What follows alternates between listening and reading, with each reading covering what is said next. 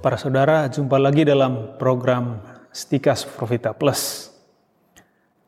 Sebagai pembukaan dari pengajaran ini, saya mengutip salah satu ayat dari kitab kejadian berikut ini. Tuhan mengatakan begini, Tidak baik kalau manusia itu seorang diri saja. Aku akan menjadikan penolong yang sepadan dengan dia. Kitab kejadian pasal 2 ayat 18. Ini ayat yang indah. Dan ini menjadi titik tolak apa yang saya akan katakan selanjutnya. Nah, untuk melanjutkan hal tersebut di atas sebagai contoh, saya mau sedikit ada cerita. Begini, kami sering kali menerima konseling keluarga. Beberapa yang datang ke saya adalah kaum ibu alias istri. Ada banyak hal yang dibicarakan berkaitan dengan persoalan seputar masalah keluarga. Salah satunya yang sering kali diungkapkan adalah bagaimana mereka, kaum ibu, sering kali mengalami pengalaman yang tidak mengenakan sebagai istri.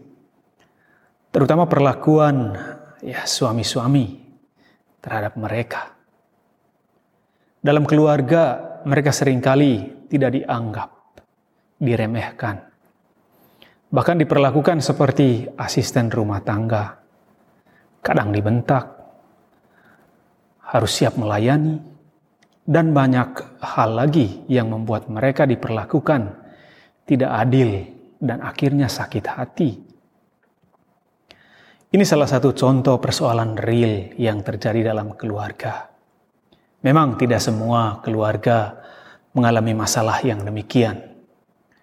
Tetapi sesungguhnya masih cukup banyak mengalami masalah yang sama. Dan yang sering kali korbannya adalah kaum ibu, kaum perempuan. Ini bukan berkaitan isu gender, tetapi saya mau berangkat dari persoalan real hidup berkeluarga. Ya meskipun saya tidak mengalaminya, tetapi saya tahu dari pengalaman konseling. Ini bukan pula membongkar rahasia konseling Ya saya tidak sebut siapa-siapa di sini. Saya tidak sebut nama. Nah, kalau kita membahas perkawinan berarti juga berbicara tentang keluarga. Ya. Kita mulai dari sebuah diskusi dalam kitab suci. Suatu saat ketika seorang pendengar Yesus mengujinya tentang persoalan perceraian dalam perkawinan Yahudi, Yesus berkata bahwa sesungguhnya tidak ada perceraian sejak awal mula. Jadi sejak awal mula tidak ada perceraian. Para murid bingung dengan jawaban Yesus. Karena mustahillah untuk tetap bertahan dalam hidup berkeluarga yang mengalami berbagai macam persoalan tanpa perceraian. Para murid Yesus berkata dengan nada protes kepadanya, "Jika demikian halnya hubungan pernikahan, lebih baik jangan kawin saja." Artinya, jika tidak boleh bercerai, ya lebih baik jangan kawin saja. Tidak semua orang dapat mengerti perkataan itu, kata Yesus kepada mereka. Bisa dilihat dalam Injil Matius pasal 19 ayat 10 sampai 11. Nah, kalau kita bicara tentang lembaga perkawinan, jelas bahwa perkawinan menjadi lembaga tertua dalam sejarah Allah menciptakan manusia, laki-laki dan perempuan.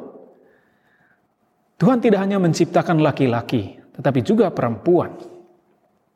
Setelah Tuhan menciptakan laki-laki dari debu tanah, Allah melihat bahwa ciptaannya belum lengkap. Ya, belum lengkap.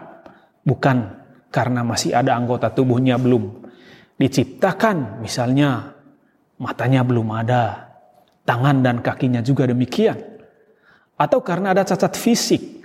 Bukan itu yang dimaksud. Belum lengkap karena ia sendirian saja.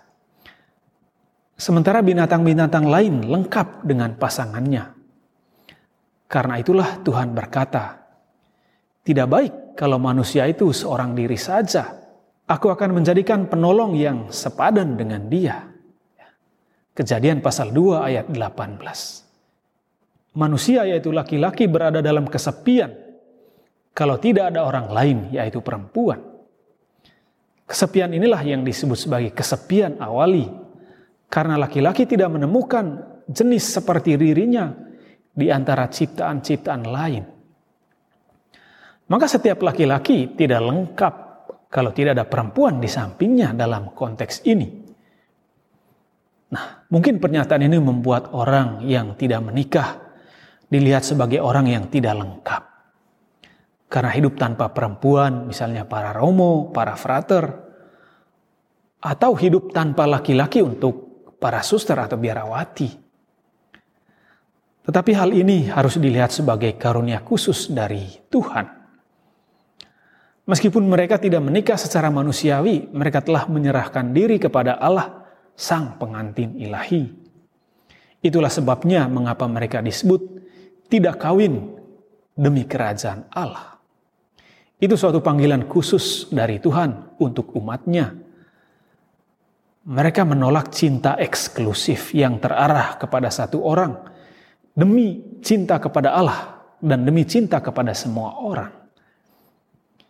Dia menolak untuk hanya mencintai seorang demi mencintai semua orang.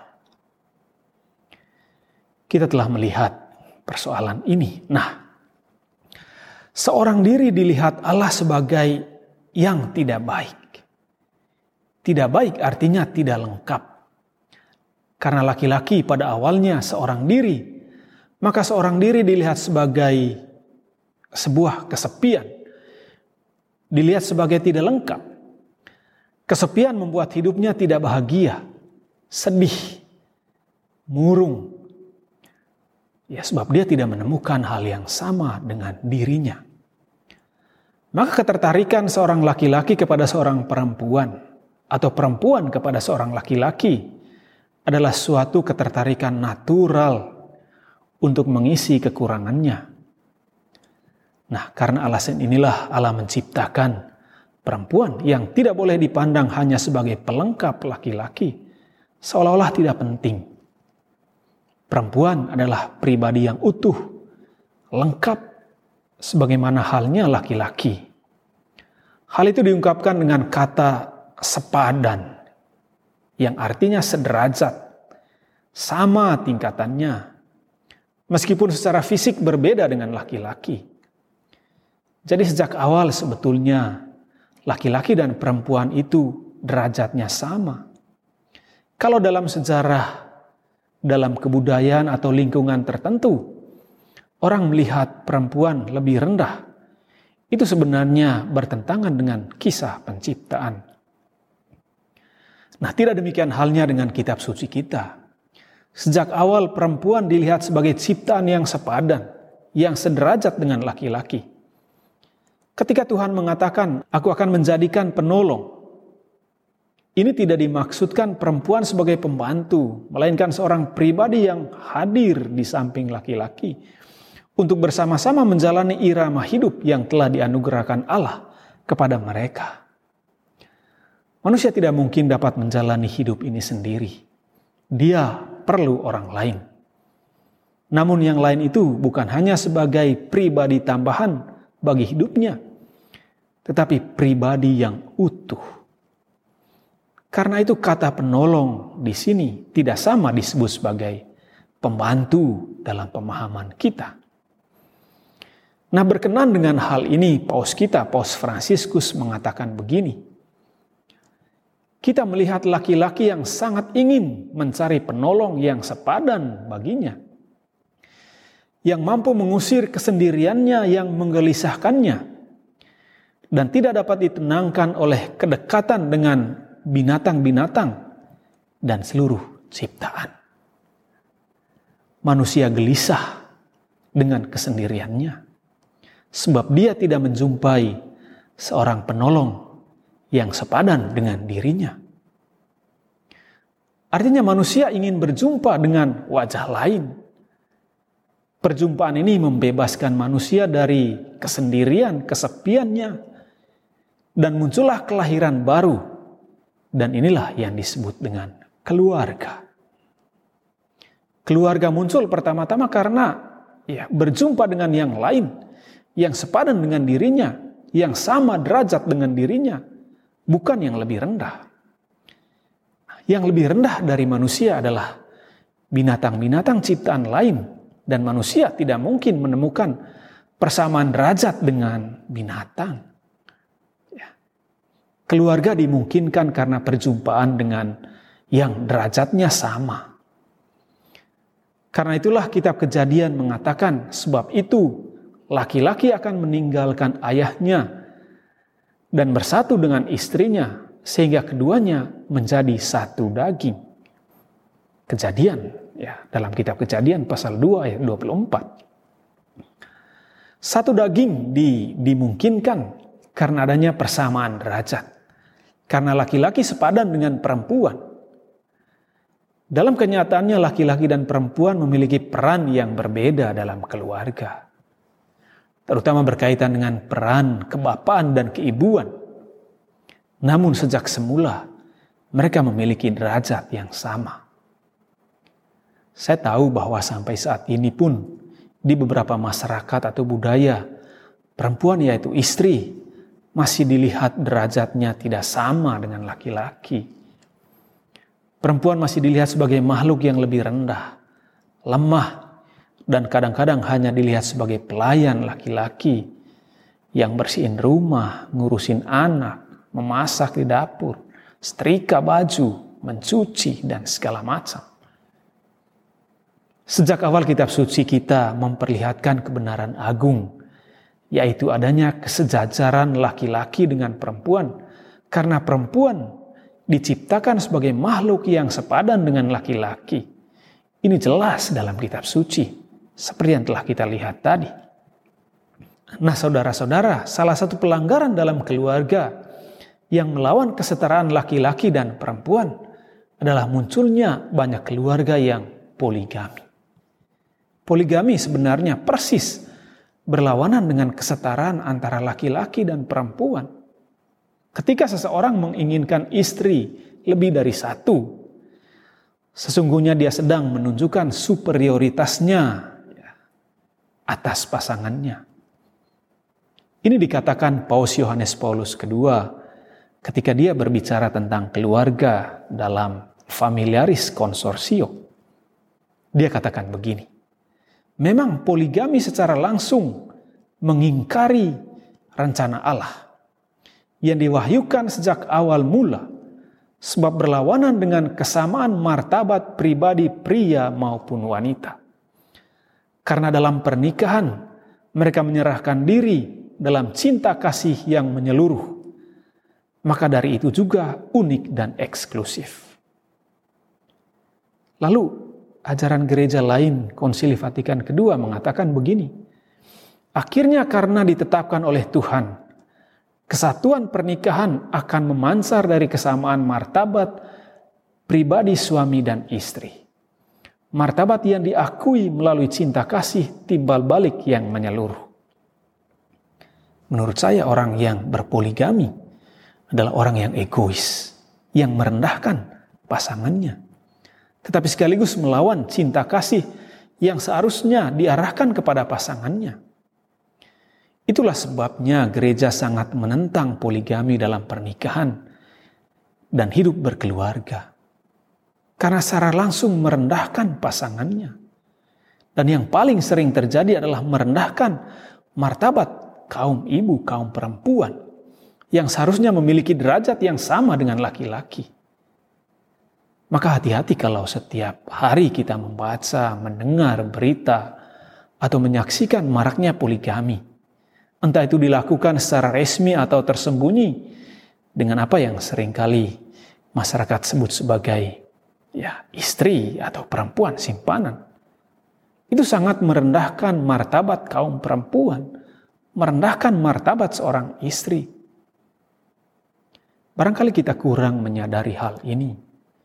Jangan kita menyangka itu kebenaran. Cobalah berpikir menurut akal sehat. Siapa sih perempuan yang mau direndahkan?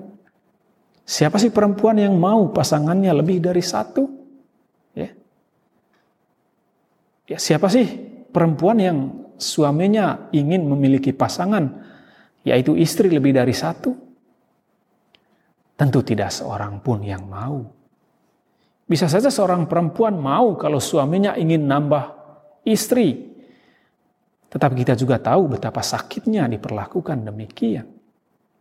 Ini bukan tanda egois bahwa suami hanya boleh mencintainya. Tetapi karena sifat cinta kasih pernikahan itu khas dan harus terarah kepada pasangannya saja. Tidak sedikit orang berpandangan bahwa seorang laki-laki yang berpoligami menunjukkan bahwa dia kuat dan berkuasa. Tetapi hal itu dalam waktu yang sama merendahkan martabat istrinya. Meskipun istrinya tidak menyadari hal ini. Dan banyak orang tidak menyadarinya. Maka ayo kita mari, mari kita berusaha mengubah cara pandang kita terhadap orang lain. Terutama kaum perempuan ya mungkin secara fisik lemah, tetapi martabatnya sama, sejajar, sepadan dengan laki-laki. Ingat sejak awal, ya, ini dikatakan dalam kitab suci. Nah saudara, karena keluarga adalah lembaga paling tua dalam sejarah umat manusia, sesungguhnya persatuan pernikahan dalam ikatan perkawinan dikehendaki oleh Allah. Seperti halnya manusia pertama yang mengalami kesepian karena tidak menemukan manusia lain yang sepadan dengan dirinya, maka Allah menciptakan perempuan. Demikianlah halnya dengan keluarga yang dikehendaki oleh Tuhan. Yohanes Paulus kedua secara menarik mengatakan begini. Pernikahan dan hidup berkeluarga yang dikehendaki oleh Allah dalam tindakannya menciptakan dunia secara intrinsik tertuju kepada pemenuhan dalam Kristus. Keduanya, ya, pernikahan dan hidup berkeluarga maksudnya, memerlukan rahmatnya, memerlukan rahmat Tuhan untuk disembuhkan dari luka-luka dosa dan dipulihkan kepada awal mula. Artinya untuk sepenuhnya memahami serta mewujudkan rencana Allah.